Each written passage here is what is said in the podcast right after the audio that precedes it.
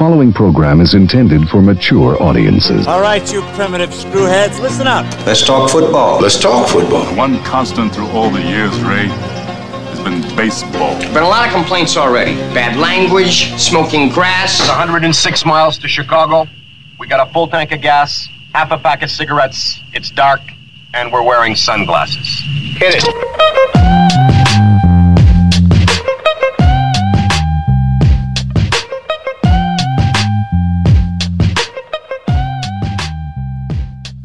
We're back. The podcast still exists. How about that? All it took was football season to start.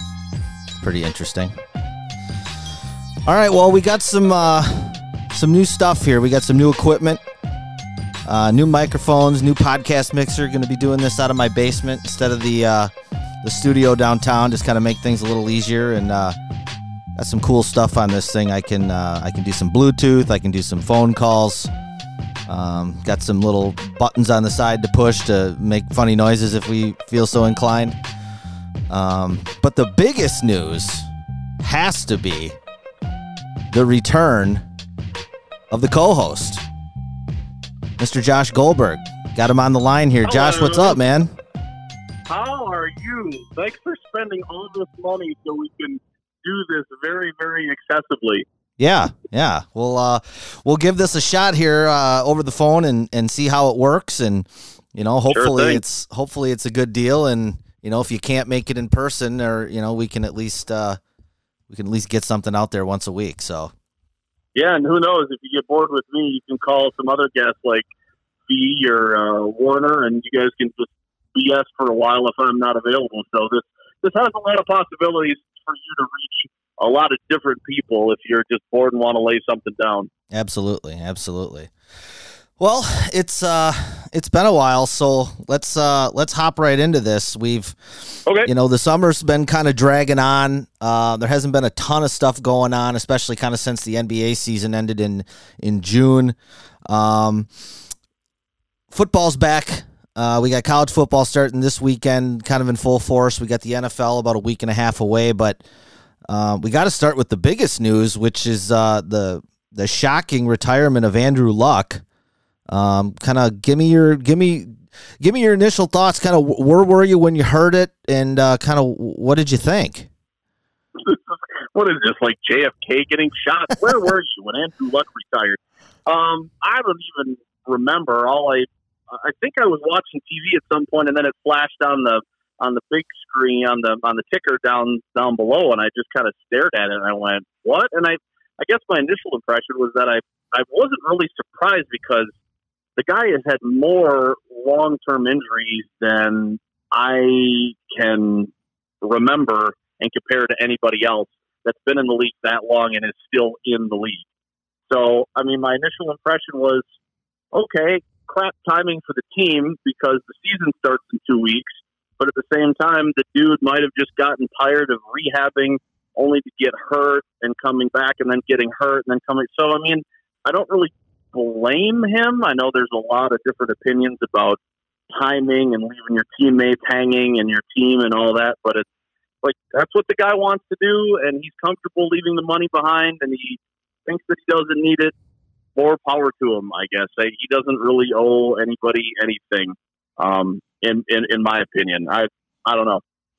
Yeah. I mean, I, I agree with you. Just, you know, just in terms of, of personal health, I guess, you know, you, you when you have those, that many injuries and, and the severity the, that he had with the torn labrum, the lacerated kidney, the, the torn cartilage in the rib, um, you know, we, we as the, as fans and as the public, we don't know, um, what kind of rehab he had to go through with that, what kind of pain medication was he on? You know, did he have any kind of side effects from that? Was there an addiction issue? Did he? Was it just made him feel like crap? I mean, um, I I don't necessarily judge him or or think any less of him for walking away from football because obviously, you know, that's a personal decision and only he knows how his body feels. But man, I don't know. He uh, the timing was not good for uh, for the N F L. For his teammates, for the Colts, and um, obviously for their fan base because Once, you know, once these guys found out, they find out, the fans find out at the Colts-Bears game, during right. the game, in the stands, everybody's phones are blowing up. And as he walks off the field, some of the fans booed him. And it's kind of, the last couple of days have kind of been a referendum on Colts fans, which I think is a little unfair. Um, but what what do you think? I mean, I think it's, yeah, it's a little bit of a low blow, but on the other hand, the fans pay money. I mean, Spanish short for fanatic. Would it be something that I personally do? Probably not. I mean, there's been comparisons on Twitter in the last twenty-four hours from various people about fans booing Rodgers when he replaced Favre, when he didn't really do anything other than just get drafted and was the next guy in line to replace, you know, one of the best quarterbacks in the history of the franchise. So, I mean, like, I don't. I think that's more of an apples to oranges comparison, but it's it's the same thing. The guy didn't really do anything to deserve getting booed, and fans are still booing him. Um, and I think it's probably just a gut reaction. Like, they want success for their team. They're hoping for a decent season. They're thinking this guy's maybe going to finally be able to put in a full year. And now, oh, look, he's injured again. Oh, and now he's we're never going to see him again. And he's done. And it really puts them in a tight spot. So, I mean, again, personally, I probably wouldn't do it. I'd just be like, wow, that sucks. I mean, my first instinct is to feel bad for the guy. I mean, the guy's been hurt more than half of his career, it seems like. So is me booing kind of going to pile on at this point? I mean, the guy, it's not like the guy is happy about this. He, why, he needs to walk away from the game for the stability of his physical and mental well-being. So, I mean, it's, it's you know, I mean, it's not like a decision I'm sure came real easy to him. And what's my booing going to do anything about that? And people are burning jerseys. I just don't That's understand. Stupid. It, it's just, a, yeah, I mean, it's just another fan thing. If you want to do it, fine, that's your right. Uh, I'm, I'm not going to, you know, condone, criticize, whatever. I personally, that's a little bit heavy for me. Um, but, I mean, I can understand why people would do it because fans are nuts. But for me, it's just not something that I would personally choose to do. Well, it's it's it's almost like a, you know, it's a visceral reaction to bad news. I mean, no, nobody ever gets bad news and goes, "Oh, okay, hope they're hope it works out." You know, there's always going to be a little bit more of a, you know, a reaction, especially from a fan base that, you know, has gone through a lot with him the last couple years. You know, being a, a, a team that was. Uh, supposedly on the rise, they they had to they had to watch Peyton Manning go to Denver and and, and win a mm-hmm. title.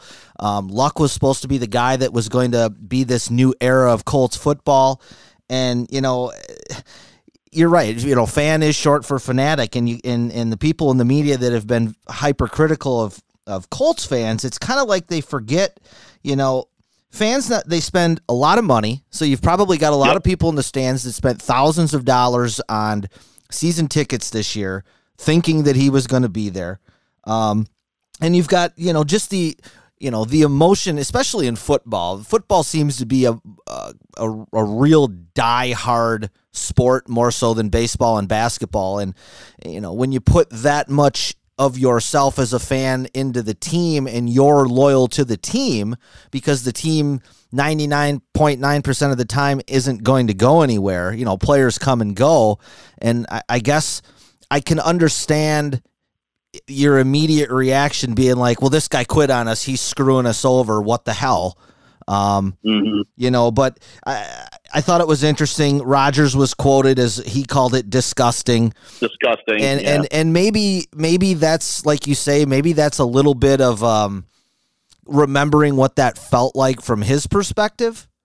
Um, you know, when he got booed for replacing Favre, I mean, like you say, it, it is apples and oranges, but, um, I don't know. I mean, I guess, you know, as a fan, you know, all we ever hear now, it's so player friendly from the media now, whether it's, mm-hmm. you know, LeBron going to the Lakers or Anthony Davis demanding a trade or Luck retiring, whatever it is. And, it, you know, twenty, twenty-five years ago when Barry Sanders did this, he got torn up, you know, right. and I think Rob Parker was telling a story on Cowherd today that Barry Sanders went to a Piston game with his son like two years afterward, and they put him up on the big screen, and they were still killing him. still booing it, uh, you know? So uh, it's just one of those things where, you know, yes, as a player, you are certainly entitled to do what you want to do. If, if retiring is the best for you, or if you want to go to a different team, that is your right. But, you know, I guess as a fan, it's kind of the fans' right to have a reaction to that too, right? Right, and I saw that uh, today people were actually starting to call the Colts offices and demand their money back for their season tickets. And, I mean, as a fan, I, I don't think, you know, the, the media really understands the commitment that the fan has. I mean, they it costs a lot of money. A lot of money. A lot of money. To go, to go to a game, buy tickets, do concessions, pay for parking, do all this stuff. And, I mean, essentially – these are the people that are paying your bills. They're watching at home. They're helping with that revenue sharing from, from your T V deals. So, I mean, these are the these are the people that are your fan base and are helping funnel money into the organization that your team is a part of, and ultimately helping pay your player salaries. So, I mean, just to really dismiss that as, as rude or Uh, uncalled for, or whatever. Um, I, I, you know, I, I'm kind of somewhere in the middle. Whereas I'm not necessarily going to condone that behavior, but I don't think it should be dismissed, and it's not their right to do that, and they should be crushed for it. I mean, you know, you mentioned Barry Sanders. I mean, the same thing happened to Calvin Johnson. Right. He just up and said, "I've had enough." Um, and, I mean, and he's he's an old. You know, those are two guys, Sanders and Johnson, who probably had some more years to give, but they just decided to Um, walk away from it. I mean, I read what I saw the headline. I haven't read the story uh, yet today that Gronkowski said that football was dragging him down.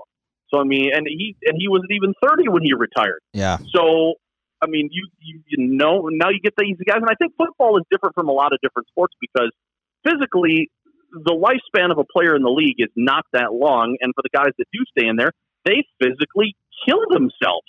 I mean, they batter their bodies, and yes, they are paid well for it, but I don't really think it should be up to us um, to say who should be in the league for a certain number of years because uh, it, you know, is a good measuring stick of our happiness. I mean, that doesn't make any sense to me. I mean, now you've got guys like former fullback, I think is is it Leron McClain? I, I can't mm-hmm. remember his first name, but he's coming out now saying he's having started to have head issues from all these concussions when he was in the league so much, and he's asking for help. And it, it came out right at the same time that Luck is getting killed for this. So now you get that end of it, and now people are going, and I get, you know, Luck's not had the, the head shots that a fullback has had for a number of years, obviously. But it kind of puts things into, into perspective. For me, it's like, well, why should I be mad when this guy is probably going to have some sort of, yeah, he's not going to have to worry about money for the rest of his life, but he's going to have to worry about whether his body works over the next, you know, twenty, thirty, forty years. Yeah, exactly. And, and, you know, and quarterbacks are just, they're held to a higher standard than every other player in football because they mean the most, especially the great ones. Um, you know, and I think that's probably part of the reason why Colts fans are so pissed off is because it's like, okay, well, you know, you're supposed to be our savior. You've been hurt all the time. You've never really reached the potential that we were told you were going to take us to. And now you're just walking away. Um, so, I, you know, again, I, I understand the reaction, but, you know, you also got to remember this dude's given up probably a hundred million dollars. You know, if he, if, mm-hmm. if he played another ten years and made it to thirty-seven, thirty-eight, um, you know, and I think I think a guy like Tom Brady, uh, a guy like Favre, um, even, you know, Roethlisberger, Rodgers, these guys that are playing now into their late thirties and forties, it's kind of spoiled fans a little bit where it's like, I think that you're expected to play that long if you're a great player now, when I don't know mm-hmm. that that's a realistic thing because, you know, all these guys are different. If Rodgers breaks his collarbone again in week one, and they have to go in and cut him open and they have to put more screws and more plates in and this and that. And he just said at the end of the year, I can't do this anymore. I wouldn't blame him. I wouldn't kill him. No. You know? And and, and it it seems like to me fans are also, like you mentioned, quarterbacks are held to a higher standard. It also seems like fans really um, don't distinguish between the positions. They think that everybody can do it for, uh, you know, for a certain number of, of years and, and a lifespan as, you know, a linebacker should be as long as a career lifespan of a quarterback when that's just not the case because, I mean, for as how quarterbacks are protected right now, they're also the most important guy on the field. So, I mean, if you can't function back there with your head or uh, physically, then you just plain shouldn't be out there. Yeah, and, you know, I think at the end of the day, um, it it it is a selfish decision by Andrew Luck, but that's not a bad thing. He he needs, no. especially when it comes to football, I think, you know, these guys, when when when it's time, it's time. I've heard, you know, I've listened and watched a lot of shows the last couple of days and listened to former players. And, you know, most of them say, you know, you, you just know. Um, I, I think the most tragic part about the whole thing is that Captain Andrew Luck is going to be no longer on Twitter. Which, if anybody has ever followed that Twitter account, Captain Andrew Luck, it might be the funniest thing that you will read during the football season. It's uh, yeah, it, and it's I, it's a I, it's a parody account of Luck as like a Civil War soldier.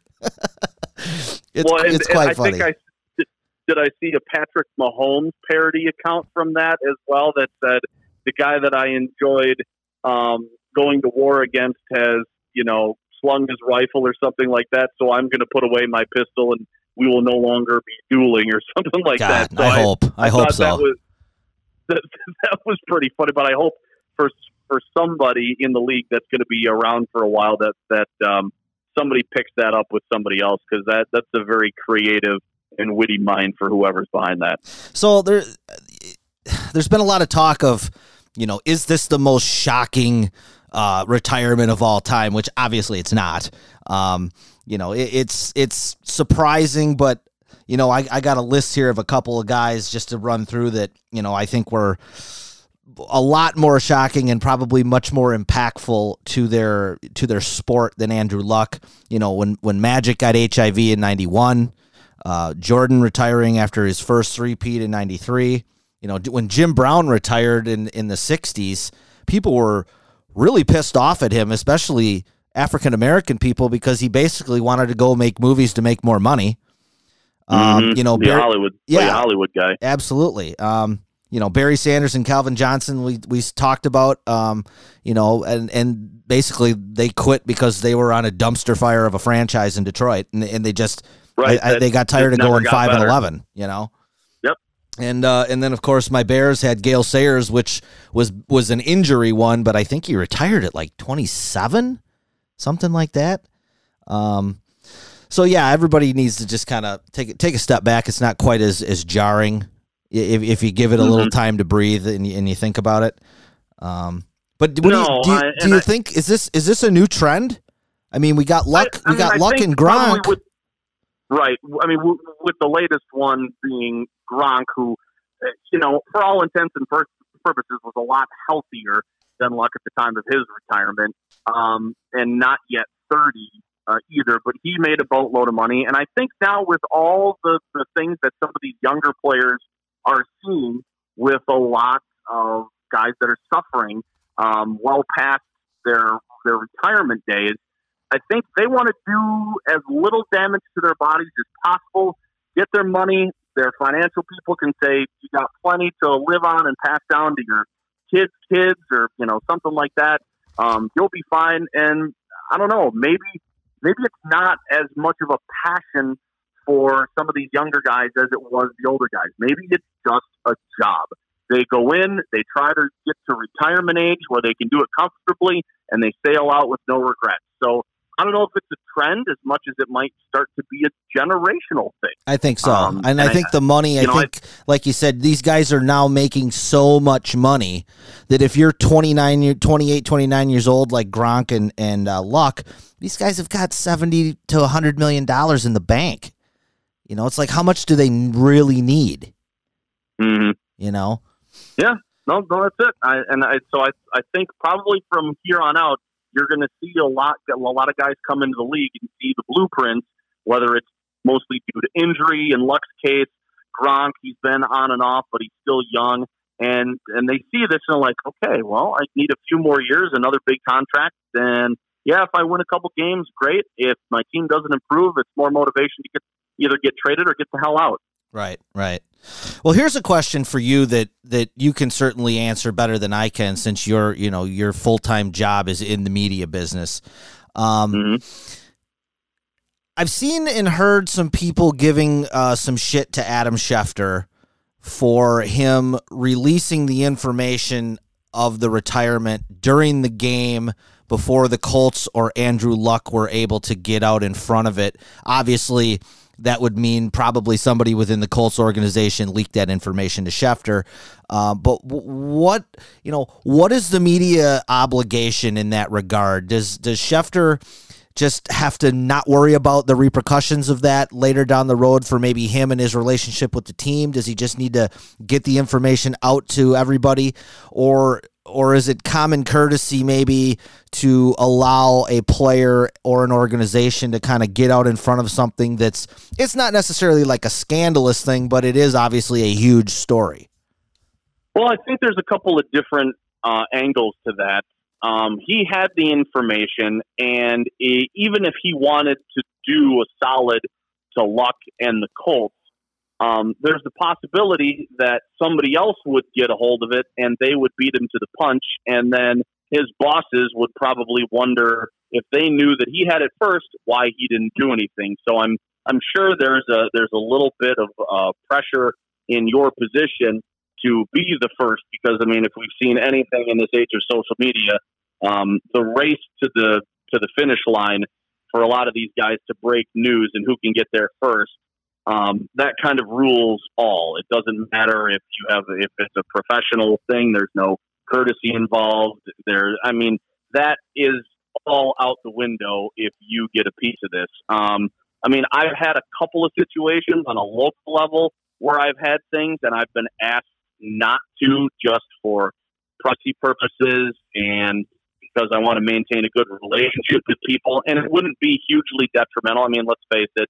I mean, in Rock County, is there going to be such a, a huge thing if if somebody doesn't report something that comes out a couple of days later? I mean, right. It's not like it's going to give me a bonus. It's not like it's going to give me a promotion. Schefter's already established. It's not like he's going to, you know, ruin his reputation over this, or people are now not going to talk to him because he's, um, you know, violated something or pissed the team off or a player off. I mean, and, and when it just comes down to it, the guy was just doing his job. I mean, that's part of what this job is about, unfortunately. It, it might not be totally ugly, but it might be unpleasant. Um, so, I mean, there's, there, there, there's a lot of different factors. I don't fault him for doing it. Um, I'm glad I wasn't in that position because I don't know how, how I would react, um, because that's not why I got into this business. Sure. To, you know, be be the guy that, that breaks the news and has the first thing and, oh, well, if he has it, then it's got to be true. I, you know, that's not what I got into it. But now he's in that position, like it or not. So he's kind of bound to behave a certain way. And that's one of the cases where it, it might just be a little bit uncomfortable. Sure. Okay. Well, that's an interesting perspective. Um Well, a couple things before we wrap up with this Luck thing. I, I did a little little research today, and um, okay. I looked at the Colts, the Packers, and the Patriots um, as kind of the three teams of the last twenty to twenty-five years that have had a, a pretty uh, spectacular quarterback run. And uh, I just wanted to throw a couple of stats out here and just kind of get your thoughts. So if you look at the Colts, starting in nineteen ninety-eight when Peyton Manning was drafted up through uh, the two thousand eighteen season, so a twenty-year run with the with Manning and Luck, you got five M V Ps, all Mannings, two Super Bowl appearances, both Mannings, and one title out of Manning. So not much to speak of for Andrew Luck, which, you know, uh, be interesting to see how he's remembered in about ten years down the road as, uh, as kind of a, a high-level quarterback or not. Yeah, I, I know there was seeing some talk on Twitter from some of the Chicago guys and even some guys in Milwaukee about whether he's a Hall of Famer, and I, I don't see any reason why he would be. No. Um, Packers, from ninety-two to two thousand eighteen, the Favre-Rodgers era, you've got five M V Ps, three from Favre, two from Rodgers, three Super Bowl appearances, two from Favre, one from Rodgers, and then they each have the one title. And then lastly, the Patriots from ninety-three to twenty eighteen, which is a Bledsoe-Brady era. Three M V Ps, oh, all Brady.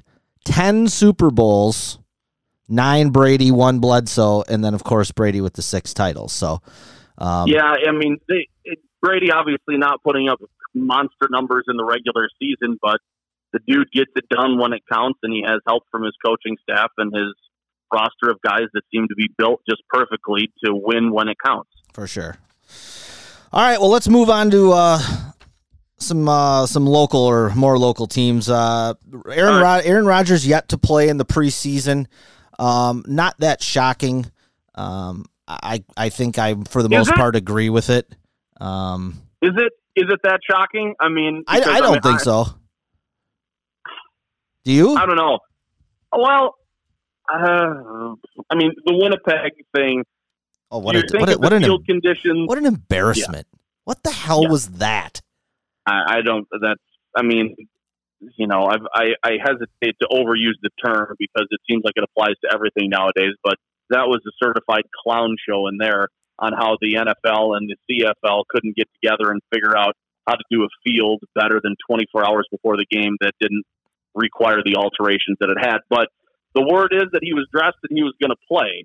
Now, you can't say that he wasn't, so maybe he would have played a series, maybe he would have played a quarter, um, and then his back tightened up, which seemed convenient, and obviously nobody plays in the final exhibition game because they're trying to figure out who they need on the fifty-three man roster. But I don't know. I mean, I have this conversation with, with um, my co-host, Beggs, um, off air in the morning sometimes when it's just, I mean, especially when you've got a new offense, and and again, I clearly I don't have the N F L acumen that a lot of people do. I'm not a former player. I'm not a coach.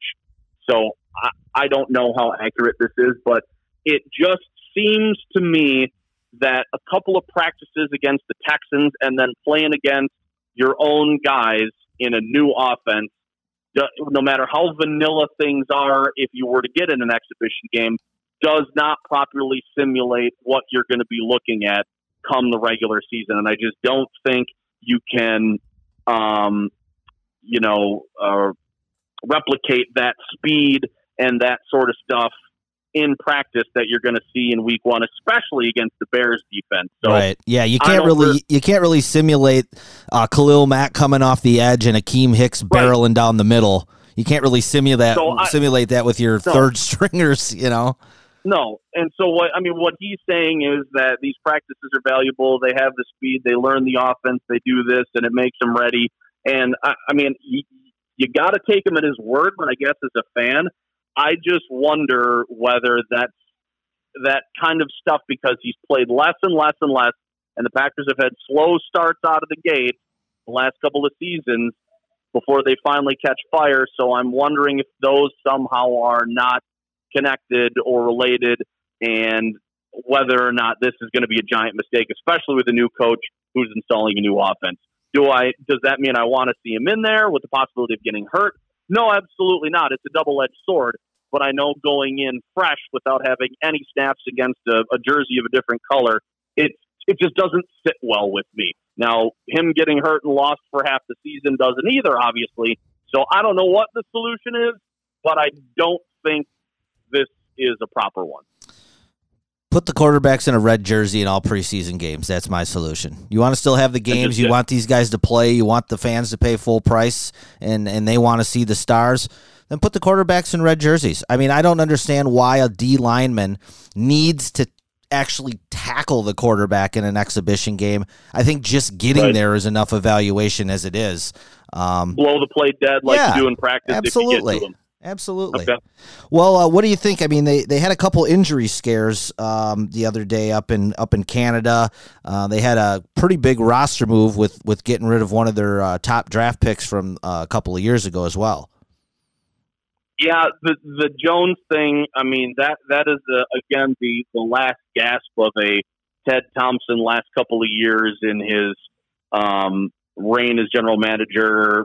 Kind of mistake kind of thing that they're just now getting rid of. It's, it was kind of writing on the wall that uh, Mike Pettine didn't really believe in him or didn't think he belonged in his defense. You know, you know, and, and I, the reports were that they were going to use him at inside linebacker in some of their uh, hybrid packages and whatnot. And it, it's just funny that now Oren Burks has slightly torn his pectoral muscle and they might be starting some rookies depending on who they pick up from the scrap heap. Now the guys are getting released close to cut down day. And they have needed inside linebacker, and they let this guy go. Mm-hmm. Whether he could have filled, filled that position, I have no idea. But, um, yeah, um, I, the injuries, ev- everybody's injured. Uh, I mean, I think this has been a, a fairly okay camp. Um, I mean, we'll see if Jimmy Graham's broken finger allows him to re- rediscover a little speed down the field. I mean, obviously that's said tongue-in-cheek because I don't think that's going to happen. Yeah, but yeah. Um, other than that, it's the, the running backs kind of concern me. They've had hamstring issues with Aaron Jones and Jamal Williams for all of training camp, and Jones was set to play last week, and now uh, he's not going to play on Thursday.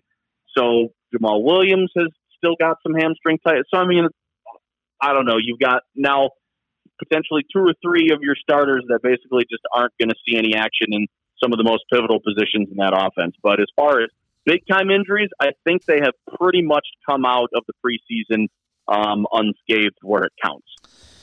How about the defense? I mean, what do you are, are you are you encouraged by what you've seen, or do you not put a lot of stock in anything yet, or um, can you well, even can you even tell much yet?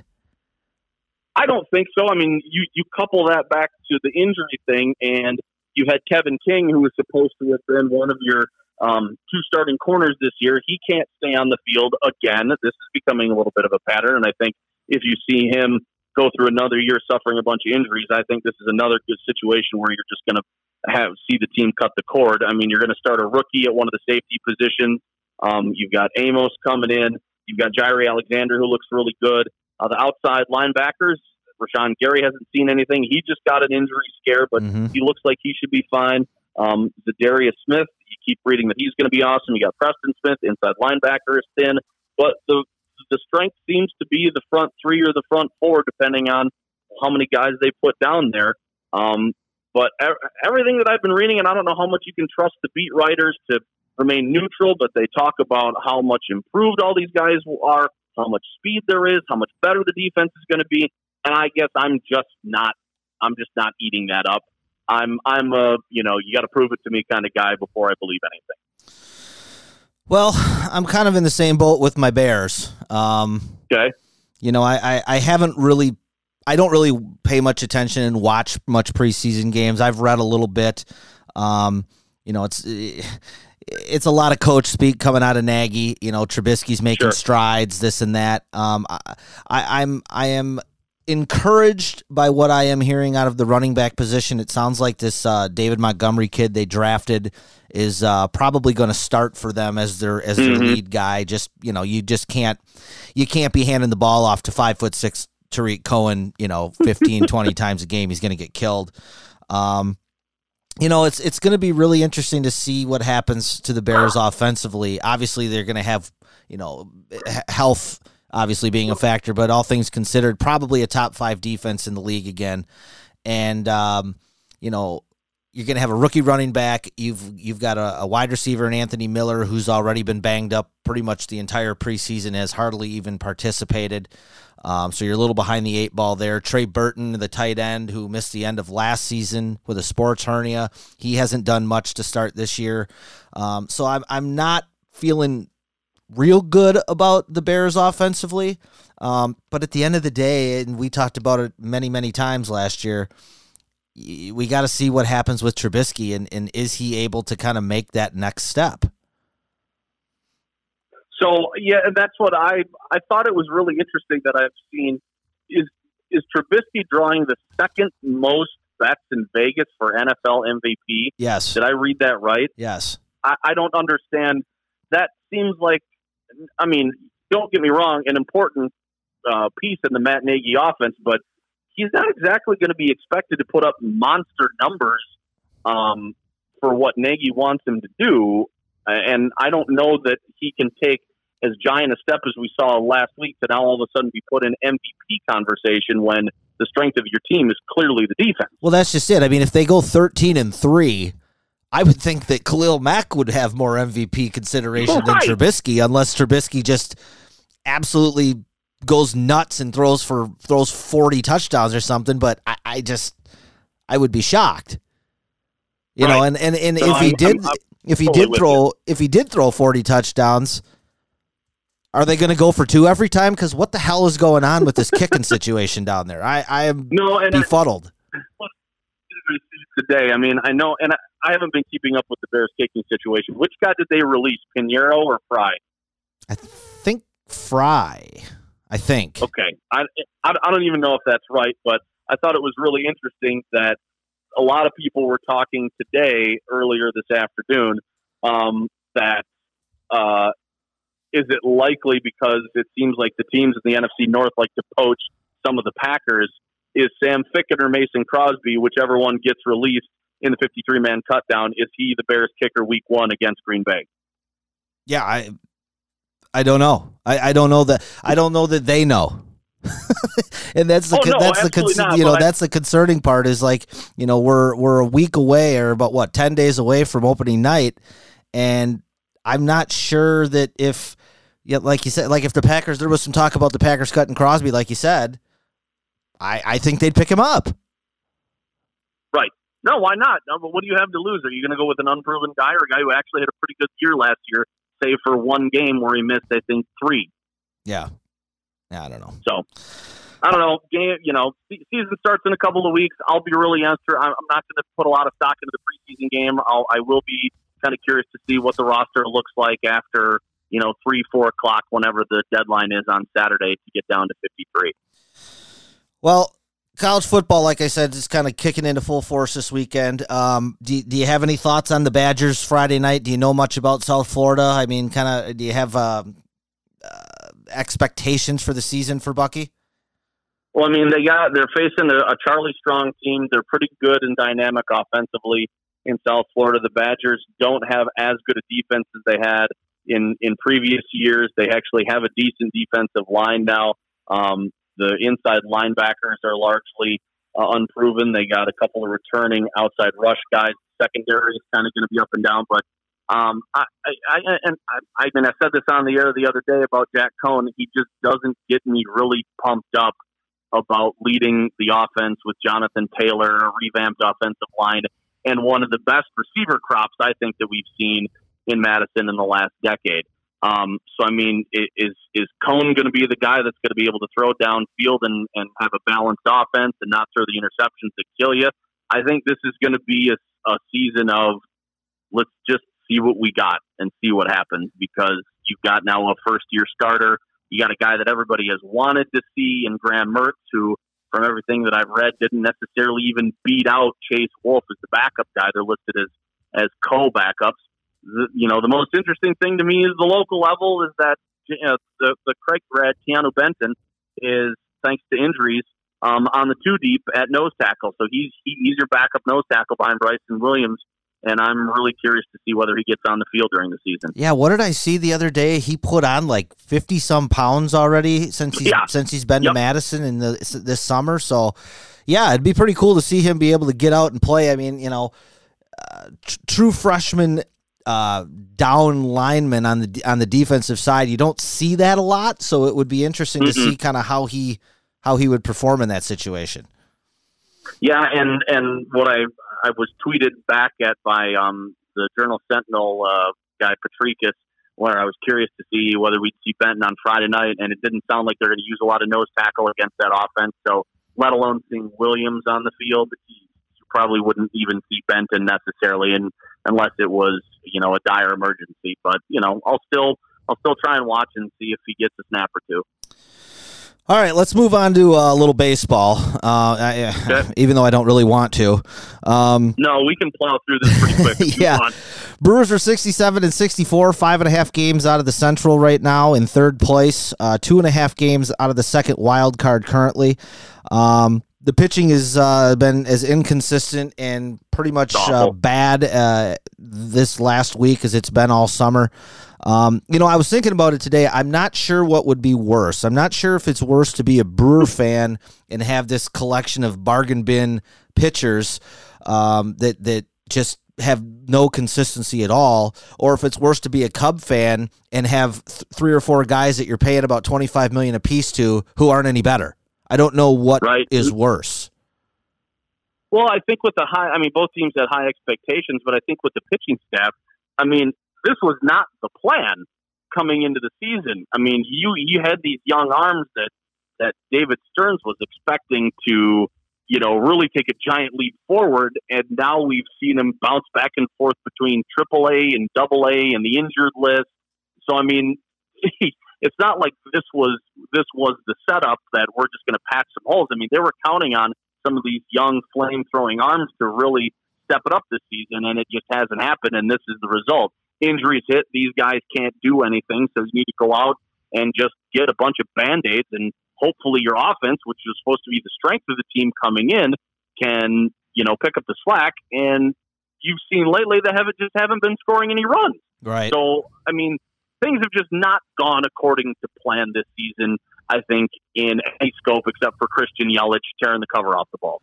Yeah, and you know, and the other day we see Chris uh, Ulysses Chacin is released. He was, uh, yeah. you know, he starts Game Seven of the N L C S. He's the opening day starter. He gets released. Um, you know, and and I've I've talked to a lot of people this summer. I, I'm not a hundred percent on board with the Brewers' kind of organizational philosophy. Um, they're they're very stat heavy. They run a lot of simulations uh, up up in the up in the G M's office. That they, they kind of dictates um, what their lineup is going to be on a certain night based on trends and and past you know past performance against certain pitchers. And I, I understand that you know you do need to do that to a point. Um, I think we're seeing, not just with the Brewers but with a lot of teams, a little bit too much of an over reliance on that. Uh, I mean. You know, uh, you look at their lineup tonight, and you're in a pennant race, and it's uh, the last week of August, and you're starting three guys tonight who a month and a half ago were playing in San Antonio for the triple A team. Um, yeah, I mean, it's and it seemed like coming in when David Stearns thing got off to a good start, and he was able to find some of these bargain bin guys, and some of the some of the young guys he started to trade for really started to work out. They didn't give up a whole lot in terms of getting superstars back. And you're like, okay, this is off and running. But now it seems like when push comes to shove and you really see some holes in things and you're seeing what kind of depth the team has and what their availability is at some of the lower levels, you just wonder if if that's part of the plan that he either prepared for and did it badly or just completely overlooked and didn't anticipate happening. You know, I've I've I've kind of coined this term. I, I compare it to my love life. Uh, the the Brewers this year oh, have great. been they've been consistently inconsistent. And uh-huh. uh, I saw Adam McAlvey tweet something yesterday where uh, going into last night's game, the Brewers were five and five in their last ten, ten and ten in their last twenty, twenty and twenty in their last forty, and twenty five and twenty five in their last fifty. I mean, if that doesn't no scream way. mediocrity, I don't know yeah, what does. No, that's it. You know, yep. um, so I, I, I think that we're going to see massive roster turnover going into next year. Um, I think they are going to have to go out and spend some money on some pitching. And, and I'm not talking about, you know, spending thirty million dollars to go out and try to sign a Scherzer or something, but you know, right. you can't be letting Wade Miley walk away for four million dollars. Um, you know, they, right. that, they, that they, seems like a really penny pinching cost cutting move. Well, right? you know, when, I mean, when, when you compare the whole thing. Well, and, and if if you're a, a Brewer defender, which normally we are, but if you're yeah. a Brewer defender, you would say, well, look, they spent ten million dollars on Moustakas and they spent twenty million dollars on Grandal. And it's like, yes, that's true. But when I walked out of Miller Park last October when they lost in Game seven to the Dodgers, the, I was not thinking to myself, you know what, they would have won this series if they had a catcher who hit a little better. Right. I was thinking they ran out of pitching. They were trying to mm-hmm. have six inning bullpen games, and these guys just wore yep. down. And we've kind of seen that mm-hmm. this year with with Knebel getting hurt. Jeffress has not been the same guy. Hader hasn't been the same guy, especially in the second half. So I think uh, it's going to be interesting to see what they do in the offseason. I know there's still a month left, and you know crazier things have happened. They could go twenty-two and ten the rest of the way and, and make the playoffs. I doubt it, but it could happen. It could, because I've seen a lot of tweets in the last week or so that, you know, they were at the same, same place at the same time last year. And, you know, the Cubs tanked, and then they were in a race with the Cardinals when the Brewers got hot, and then they were able to, you know, edge them out. So, I mean, it's like, you know, that, that's, that's a possibility. But it just seems like a way different team and not enough good pieces to pull this out. especially when when when you're going to get started. You know, this is a, this is a critical week because you've got the two teams above you in the Cardinals and the Cubs, and they started out by getting absolutely throttled on Monday. Yeah, next Monday we're going to kind of know. Um, you know, they they could be eight back. You know, right. or they could yep. be, or they could be a game and a half back. So it, it's like, yeah, the next the next four or five nights are uh, kind of going to tell us how the season plays out. Um, mm-hmm. Last thing I wanted to hit with the uh, with baseball. Did you did you watch these games this weekend? What the hell was up with those uniforms? That was the no, dumbest thing I've ever. White on white, like you couldn't read yep. anything. I heard Kornheiser no. today. He said he was watching the Cubs-Nats game. He said Joe Madden, it look, he looked like a milkman from the nineteen fifties. I mean, like, who the hell signed off on that and thought those were a good idea?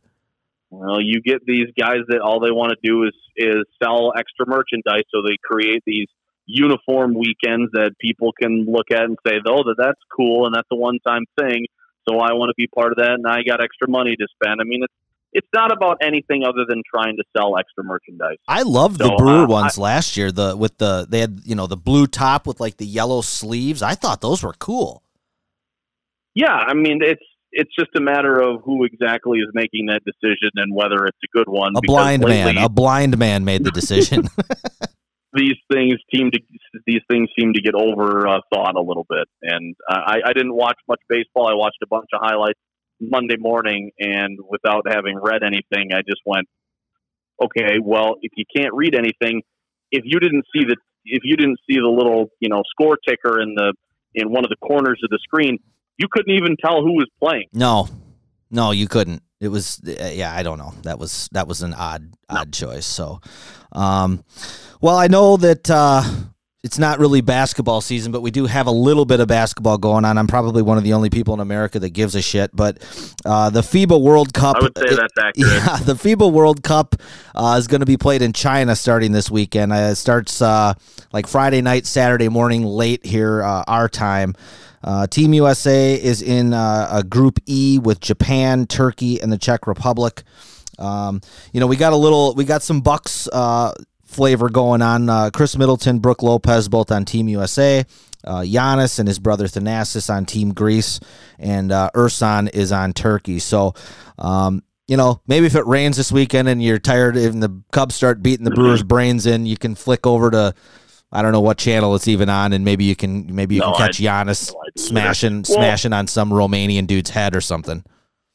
Answer me this: are we on to like the the thirtieth and thirty first choices for Team U S A? I mean, yeah, it yeah. seemed like a you know for the last three weeks, it, it, it, there was a new headline every day about which guy was not going to play for the team.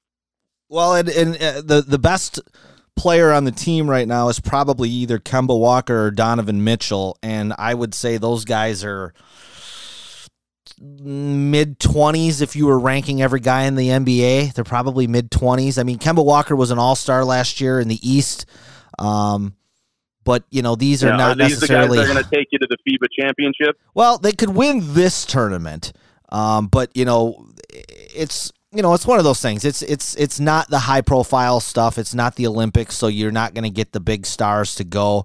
Um, I it, it is uh, it is nice for some of the younger up-and-coming N B A guys to get a chance to go over and play. It's it's cool for us as Buck fans to have a couple Bucks over there, but, sure. you know, they did lose to Australia the other night in an exhibition game, and Australia Australia's a nice team. I mean, they start five N B A players, but um, if this U S A team comes home with anything but a uh, a win in this in this tournament, I think there's uh, there's going to be a lot of heads rolling. So we'll we'll see what happens. All right. Well, you you can you can catch me up to yeah, date on I'll, that. I'll be sure to fill you in. You'll be waiting with bated yeah, breath. Thank you. Yeah, I, I really will be. All right, man. You got anything else? Nope, I don't. It was uh, it was just a pleasure to be back at it, and um, I'm glad you made a, a little investment in a little equipment so that we can do this when we can't hook up uh, in your little studio. Um, but I can get on the horn and we can still do this thing because I have missed doing it.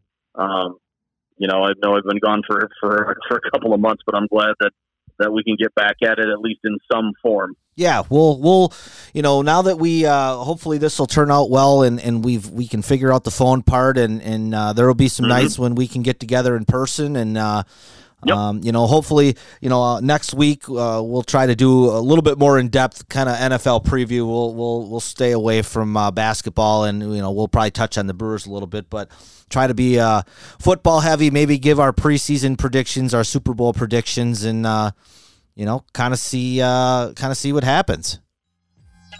Right on. Thanks, Dan. Appreciate it, buddy. All right, bud. We'll talk to you next week. All right. Take it easy.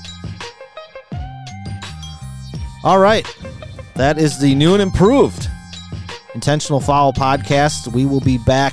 I think we're going to start trying to record on Monday nights uh, just to uh, kind of get a little bit closer, especially during the football season, so everything's kind of fresh in everybody's mind when we're talking about this. So, uh, so yeah, give us, uh, give us some feedback.